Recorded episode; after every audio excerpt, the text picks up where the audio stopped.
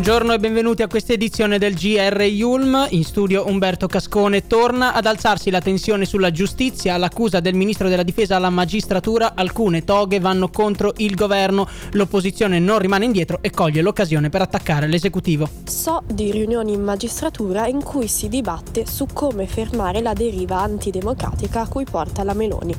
Queste le parole del ministro Guido Crosetto in un'intervista al Corriere della Sera sabato scorso. Parole che il titolare della difesa non ha più ritrattato e che hanno innescato la bufera con l'Associazione Nazionale Magistrati. Una fake news che non ha alcun fondamento e fa male alle istituzioni, ribatte il presidente dell'ANM Giuseppe Santalucia, che ritiene fuorviante la rappresentazione di una magistratura che rema contro e che si fa opposizione politico-partitica. Ma è soprattutto sul terreno della politica che il clima si fa incandescente, con le opposizioni, a eccezione di Italia Viva, che censurano le affermazioni di Crosetto.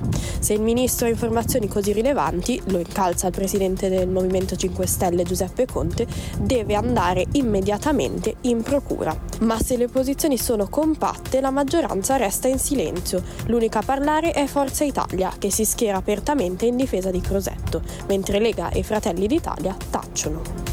Marta Colazzo, GR Yulm. E sulla magistratura è intervenuto anche il ministro della giustizia Carlo Nordio, che la prossima settimana porterà in Consiglio dei Ministri la tanto attesa riforma dell'ordinamento giudiziario, un documento che fa tremare la giustizia soprattutto per le nuove pagelle dei magistrati. Il fascicolo del magistrato, così si chiamerà, metterà le toghe sotto esame ogni quattro anni e le valuterà secondo quattro criteri: capacità, laboriosità, diligenza e impegno. Questo per ridurre i tempi lunghi della magistratura, ma anche per rimuovere dal servizio servizio chi dopo due bocciature non supererà la sufficienza. Ci spostiamo nella striscia di Gaza. Il premier israeliano Netanyahu è disponibile a prolungare la tregua con Hamas un giorno per ogni dieci nuovi ostaggi liberati. Anche fonti vicine ai miliziani palestinesi affermano che il gruppo sarebbe disponibile a estendere il cessate il fuoco di altri due o quattro giorni. Ma il Qatar, che ha mediato il primo accordo, si dice scettico. Secondo il primo ministro, più di 40 donne e bambine presi in ostaggio non sarebbero nelle mani di Hamas. Per estendere il cessate il fuoco temporaneo, il gruppo dovrebbe quindi localizzare decine di ostaggi detenuti da civili o da altre fazioni. Intanto questa notte Israele ha ricevuto una lista di 11 ostaggi che dovrebbero essere liberati oggi da Hamas, sarebbero in corso negoziati per modificare i nomi contenuti nell'elenco.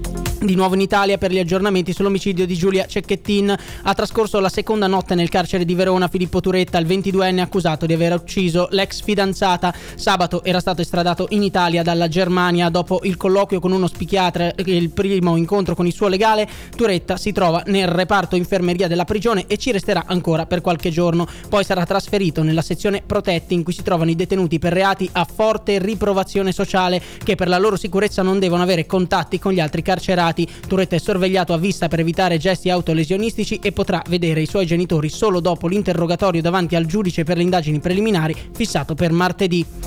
Ora lo sport con un'Italia d'oro che porta a casa dalla Spagna la Coppa Davis e con lei un titolo mondiale che mancava da quasi mezzo secolo, determinanti la grinta dei giocatori e l'abilità di Yannick Sinner.